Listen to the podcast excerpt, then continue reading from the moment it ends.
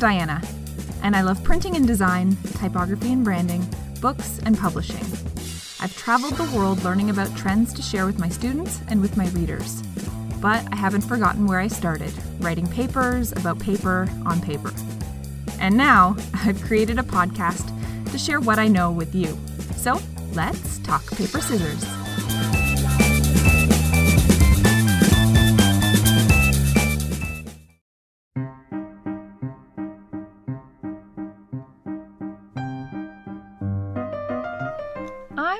Come right out and ask it.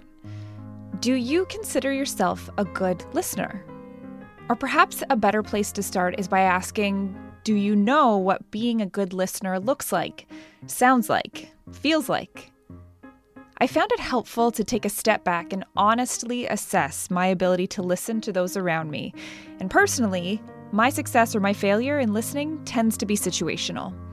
I find myself focused and actively listening to my students in my classroom and with my podcast guests, but I know I could do a better job actively listening to my kids and my close family members. Work, 8 out of 10.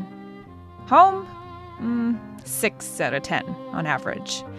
And while it hurts me to admit those rankings out loud, I think it's an important starting place for this 11 part series all about the intersection of listening and creativity. I have been deeply interested in this topic of listening for a couple of years now as a way to take more of the world around me in and heighten my creative practice. The catalyst was being given the opportunity to co teach a course in interdisciplinary innovation with a friend and colleague, Chris Ambedkar, who's been on the podcast before. Each time we teach it, we challenge students to listen deeply as one of the many ways to collaborate and communicate and ultimately innovate. I began reading a number of books on the subject, including We Need to Talk How to Have Conversations That Matter by Celeste Headlee, and You're Not Listening What You're Missing and Why It Matters by Kate Murphy. I've become increasingly aware of the power we have when we listen and perhaps more importantly, the opportunity to slow down, if even just for a moment. When we listen in a world that appears to be forever more careening faster and faster and faster towards, I don't know what. Right in the subtitle of author Susan Cain's incredible book, Quiet The Power of Introverts in a World That Won't Stop Talking, is an unmistakable truth. Where has the listening gone? Was it ever here to begin with? And what lies at the intersection of listening and creativity. Each episode in this 11 part series will begin with a piece of information about the what, why, when, or where of listening that I've learned while formally and informally studying the topic. Then, this will be followed by the who, the conversation with my guest, and finally, the how, an actionable invitation to improve your listening skills based on the conversation. I've had the great pleasure of sitting down with 11 excellent listeners, some of whom I've known for more than half my life, and others I've just met. These individuals work in diverse roles and have diverse lived experiences.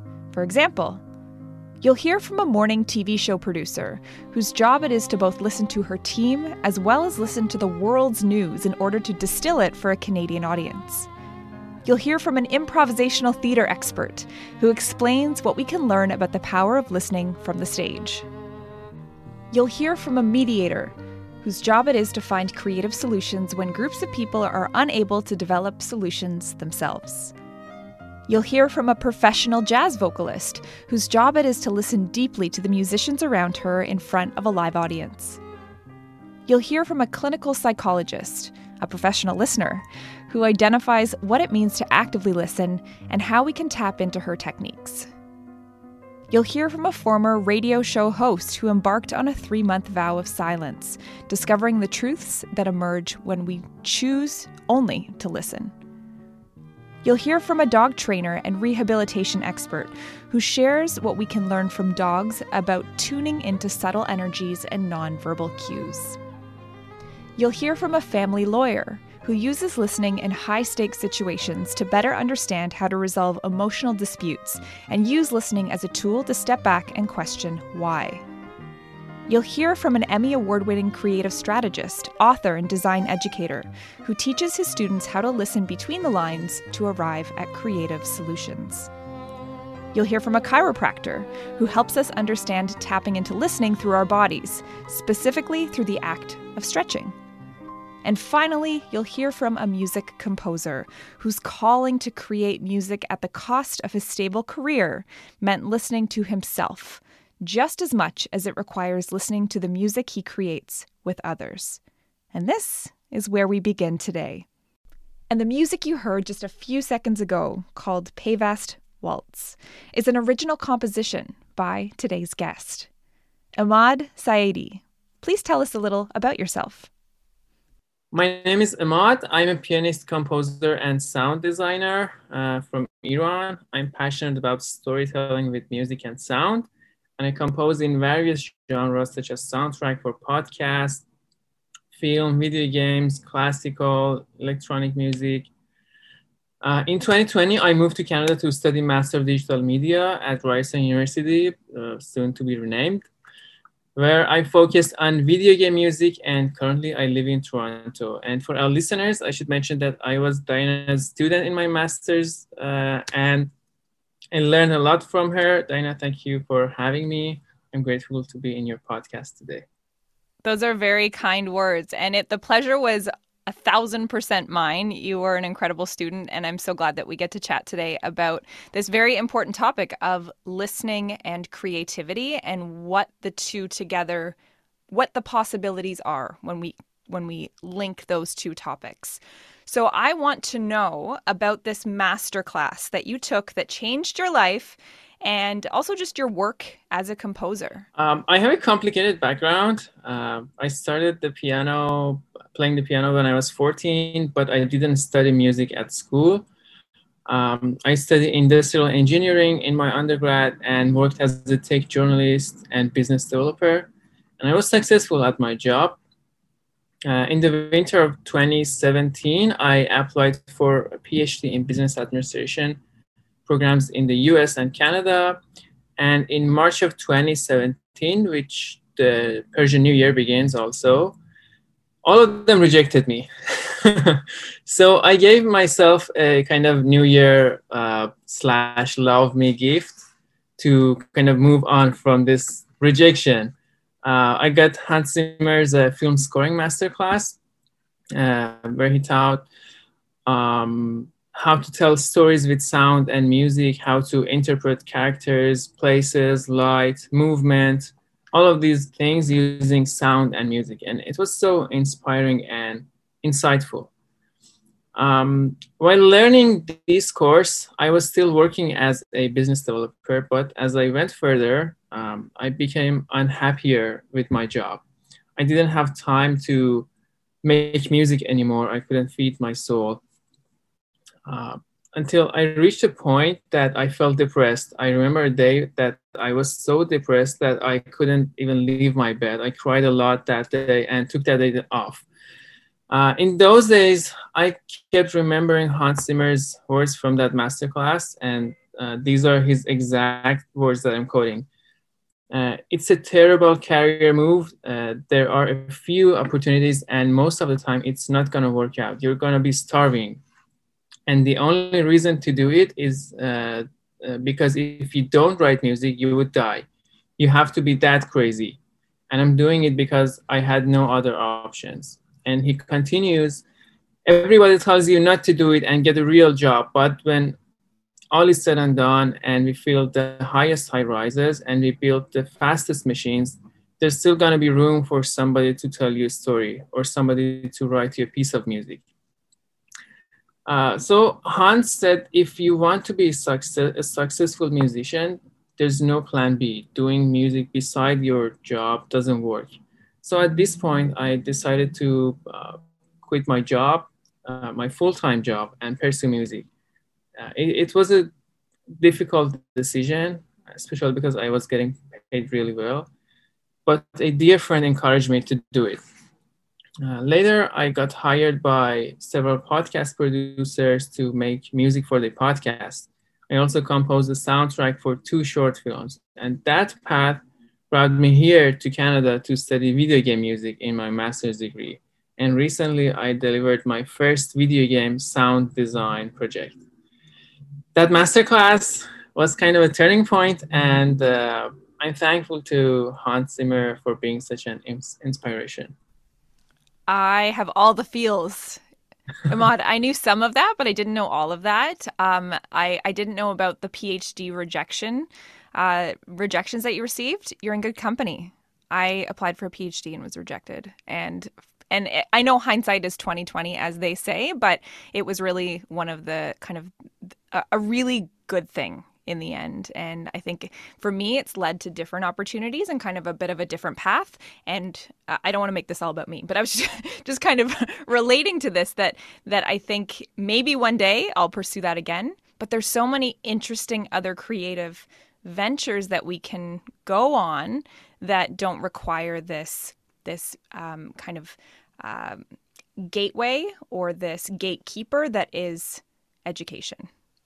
Yes, um, I can relate to that. Uh, sometimes you don't know what's the best thing for you, and uh, it turns out to be uh, the best thing for you at the in the end.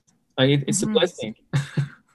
totally, totally. So I'm I am curious to know your take on on this. Like, what role does active listening play with the other musicians who you create music with? It, um, it plays a vital role. Uh, listening to uh, listening is the main way I receive information, inspiration, or ideas to make music. And before making any piece of music that involves other people, uh, the first step is to discuss it. Uh, we usually have long conversations that most of the time is not even about music. We talk about everything people, cultures, uh, feelings, concepts, emotions, and abstract ideas. I listen to everyone uh, take notes and ask a lot of questions. And then we started making music based on those uh, conversations we had. Uh, music itself is also a learning source for me and other musicians. I get ideas and get inspired by others' work. So uh, I need to listen very carefully. Absolutely. And I think listening, especially as a musician, you mentioned that it's like the main way that you are receiving information, not only information about uh, ideas that you have, but then also the actual music itself and, and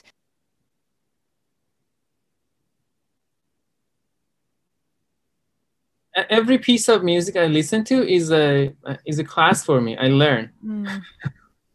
I love that. That's that's such a neat way to frame it. Is that every every kind of piece of music or every opportunity to hear something new is is almost like a little mini self-contained class to learn something from. Exactly. now, in your experience, is listening different across cultures? Like, are there norms and practices different when you're communicating in uh, your first language versus English? Yes, it is very different. Uh, first of all, since English is my not first language, people treat me with patience and respect, uh, and they listen more carefully because sometimes I run out of words or I speak slowly. Uh, I think this behavior is more common in Canada because it's a multicultural country that welcomes people from different cultures, different backgrounds. But that's my uh, personal uh, communication experience. From a uh, holistic point of view, it seems that people of the of the developed countries are better listeners. Um, how have these nations reached this point? By listening. The governments listen to their people. People listen to each other and pay attention to details. So they learn how to do things in the right manner. They aren't afraid of asking questions. And they ask until they clarify everything. That's uh, how I can put it in a holistic point of view. And circling back to your music now, do you believe that listening for you is integral to your creative practice? And like, how can other creatives in all disciplines learn from how you listen as a composer? Mm-hmm. The first step to do anything properly is to take in the information, whether by listening or other means. And active listening is a cycle of listening, digesting information, asking questions, and responding accordingly.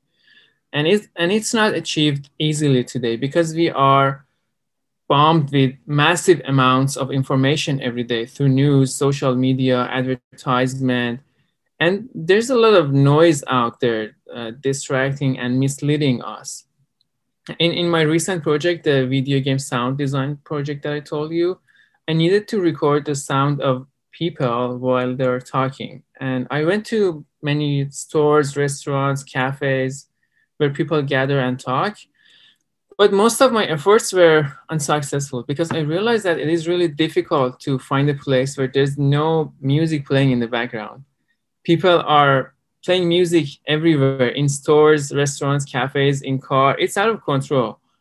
And uh, I think we are dealing with some kind of uh, sound pollution. Music has become pollution, I think.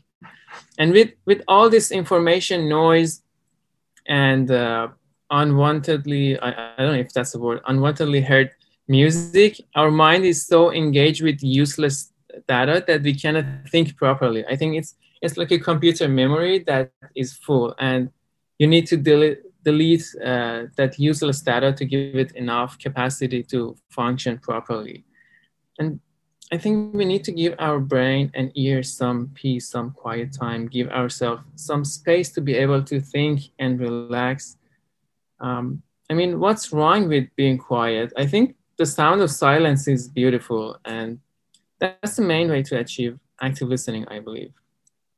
And to give you some examples from my uh, habits, my listening habits, I barely play music as a background noise while I'm at home or working because it drains my brain and distracts me.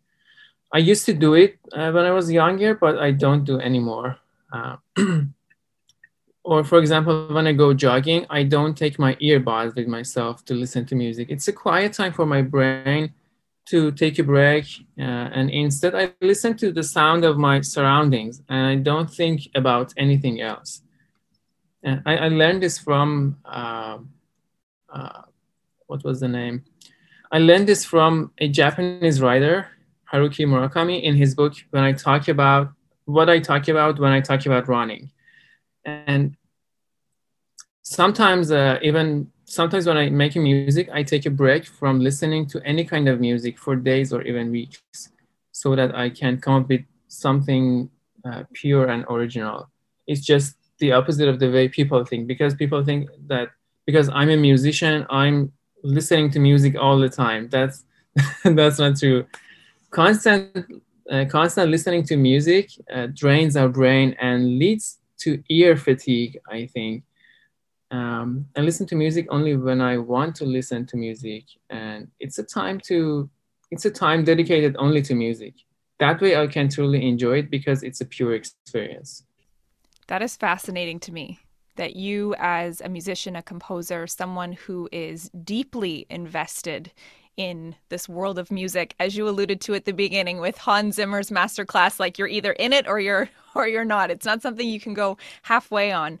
The fact that you make it a practice to have moments or days or weeks of quiet so that not only you can be more innovative and create something really truly unique and new, but also to give your brain a break is hugely enlightening for me. So I personally, I work the same way most of the time um, as you do. I work in quiet. So I find it also very distracting to have music in the background. If I have music in the background, it's very quiet and it is usually um, like some sort of jazz. that's that's the only thing that I can kind of like for whatever reason and whether it's the pacing or the structure of jazz music, maybe there's something deeper there or it's just something that I can ha- casually have in the background that's light, whatever. It's that's really the only way I can listen to music when I work and that's few and far between.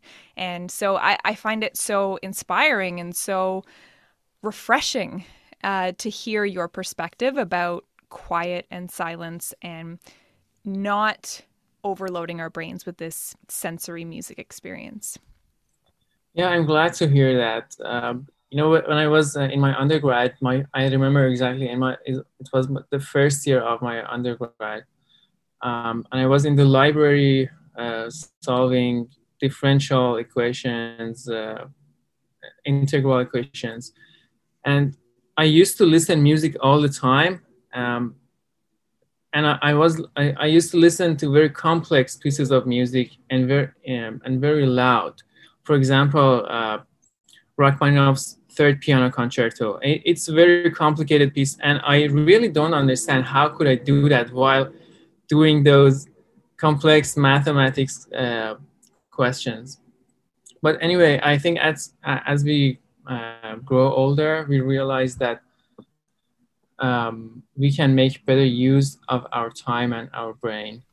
I totally agree that some of the things that we have been taught to think are normal or okay or commonplace, like music in every cafe, store, on every floor of everywhere we go, uh, does not mean that that's necessarily the best thing for everybody or something that kind of is the optimal experience um, for a number of reasons that you've alluded to. So that's a really cool, interesting um, insight for me. Thank you. Welcome. I, I think it's uh, it's uh, because of the t- because of technology. Technology has made music available uh, everywhere uh, for at, at, any time, so people can access it whenever they want. It, it wasn't used to be like this before. That people had um, vinyl disc, turntable, and they, they had only musical moments in past. So now it's uh, available at anywhere, any moment to everyone, uh, which is a good thing, but we, we, need to learn how to use it properly. And that just made me think of a, a quick story here. So when I was growing up, I took ballet lessons and I wasn't very good at it. I didn't take a lot of ballet lessons, but but I remember that the, at the the place where I learned ballet, it was just like it was a, at the at the time it was a cassette tape and they would press play and it would be the music and the exercise and the whatever right so it's it's from this like small stereo with this cassette tape low quality music whatever fast forward a few years to my first year of university my undergrad um, degree and i had an opportunity to take an adult ballet class just a recreational class because again i am no prima ballerina by any sense but a recreational class at the national ballet of canada school uh, so when I mean the the studio is beautiful, it's an incredible space. Uh, it overlooks like tall, tall glass overlooking the city, beautiful. Then the very first class, in walks, and there's also a grand piano in the corner of the room. So keep in mind, I am ballet of my in my mind comes from a little tiny stereo with the cassette tape. In walks, in walks a live pianist who plays the class live it blew my mind. It was like wow. eating, I don't know, dollar store chocolate and then having a fine piece of dark chocolate given to me. I'm like, this is what chocolate is. This this is what it is. And so I just remember so vividly that experience of that dance class. And again, I was I was probably the worst one in the room, but it did not matter because the experience of that live pianist was like breathtaking. Wow, that's interesting. Uh, do you know uh, why hearing live music is different from hearing the same exact piece of music in uh, earphones or headphones? No, tell me, enlighten me. It's because we hear music and uh, not only by our ears, but with our body. We, mm. we don't hear, you know, uh, we, you know, sound is wave, and uh, um, our hearing is limited from uh, 20 hertz to 20 kilohertz. So uh, we hear some of the frequencies that are out of this uh, range with our body, for example, very low frequencies. And so when, when you hear a piece of music live, you hear all of those frequencies with your body and your ear. That's why it's different when you're in, in a concert versus when you're listening to the same piece of music in headphones or speakers. Because headphones and speakers um, or even audio formats that uh, the music they convert the music to uh, delete some of the frequencies that the original audio has. So it kind of limits your listening experience. So interesting. And that makes total sense right? So that that that makes a lot of sense. And it's yeah, it's just such a different experience. I mean, that going back to that that one example, it was so vivid in my mind both of those experiences as a kid in ballet class and as an adult, but it was the music that was transformative in that in that experience. So it's uh, it's it's powerful stuff. Yeah. Did you continue doing that? No. No, no, I, I, I, I, got busy and gave that up. But maybe one day I'll go back to those classes because I, it was so incredible. You should. It sounds like a wonderful experience. Mm-hmm. Mm-hmm. Yeah, I need to take a, a jazz dance class or a, a hip hop class first before ballet. Ballet is like, I I love the music experience, but in terms of of uh, the rules of ballet, I just don't have enough of a foundation to really enjoy it the way that others can. Anyway, we're off topic. We're off topic. Uh, Ahmad, you are a delight. You are a delight and a pleasure and a visionary, and I am so um, so humbled that you have taken the time to chat today. And I wish you nothing but the best in your world of composing. Thank you so much for having me. It was absolutely pleasure to be in your podcast today, um, and I hope the listeners find it uh, as insightful as you do. Ahmad's story reminds me of singer, songwriter, musician, composer, bandleader, and television personality Jon Batiste's speech at the 2022 Grammy Awards. He said this I believe this to my core. There is no best musician, best artist, best dancer, best actor. The creative arts are subjective, and they reach people at a point in their lives when they need it most. I'm so grateful to Ahmad for sharing his story with us, and I was particularly intrigued by his stance on noise pollution and the opportunities that exist in life's silent moments. So, here is my invitation to you to improve your listening skills seek out silence. It doesn't have to be for long. However, you might find that you want to linger there, but find a spot that's quiet, like really quiet perhaps a quiet corner of a room, or even a closet where sound is absorbed by your clothing. And sit and think and let your mind wander. And this is not so much a meditative practice per se, but rather just a moment of rest for your ears and for your brain in our noisy world. When you emerge from your cocoon of silence, perhaps you'll discover that everyday noises you experience may sound a little more novel. Stay tuned for the next episode where you'll hear from Katie Mason, a morning TV show producer at CBC, whose job it is to both listen to her team as well as listen to the world's news in order to distill it for a Canadian audience. But until then, enjoy Ahmad's composition.